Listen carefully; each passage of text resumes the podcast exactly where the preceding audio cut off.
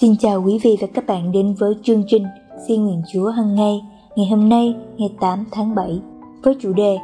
Gia lộ Thánh, được trích trong phương đoạn Kinh Thánh Esai, đoạn 35 câu 8 Rồi ở đó, người ta sẽ xây một đại lộ, làm con đường di chuyển và đặt tên là đường thánh. Những kẻ ô uế sẽ không được đi trên đường ấy. Đường ấy chỉ dành cho những người thuộc về Chúa mà thôi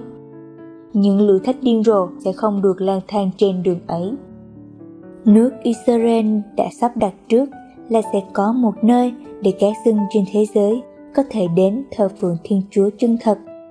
Đền thờ Jerusalem phải là trung tâm điểm để từ đó tin mừng của rỗi của Chúa được loan truyền đến mọi ngõ ngách của trái đất. Nhưng những người đáng lẽ phải là tuyển dân của Chúa đã từ bỏ Ngài và vi phạm mọi thứ tội lỗi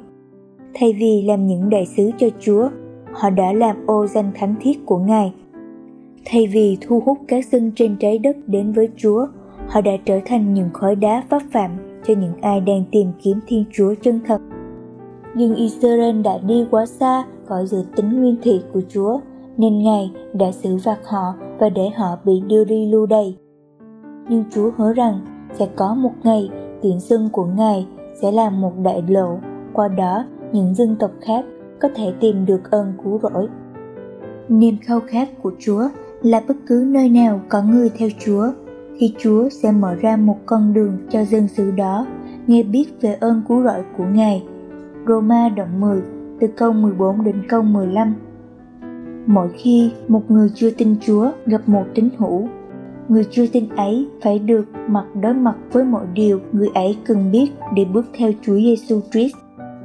Tuy nhiên, thật đáng buồn, những người theo Chúa ngày nay cũng giống như dân Israel trong thời của tiên tri Esai. Chúng ta có thể quá vương vấn trong tội lỗi mình,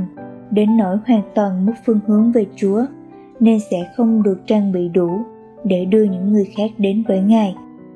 Nếu đời sống chúng ta đầy xảy sự giả hình,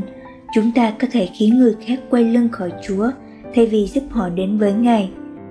nếu đời sống chúng ta đầy dậy sự hoài nghi và nóng giận, chúng ta sẽ cản bước những người khác đến với Chúa Giêsu Christ. Đời sống chúng ta phải là một xa lộ thánh khiết, giúp những người xung quanh chúng ta dễ dàng đến gần Chúa khi họ tìm kiếm Ngài.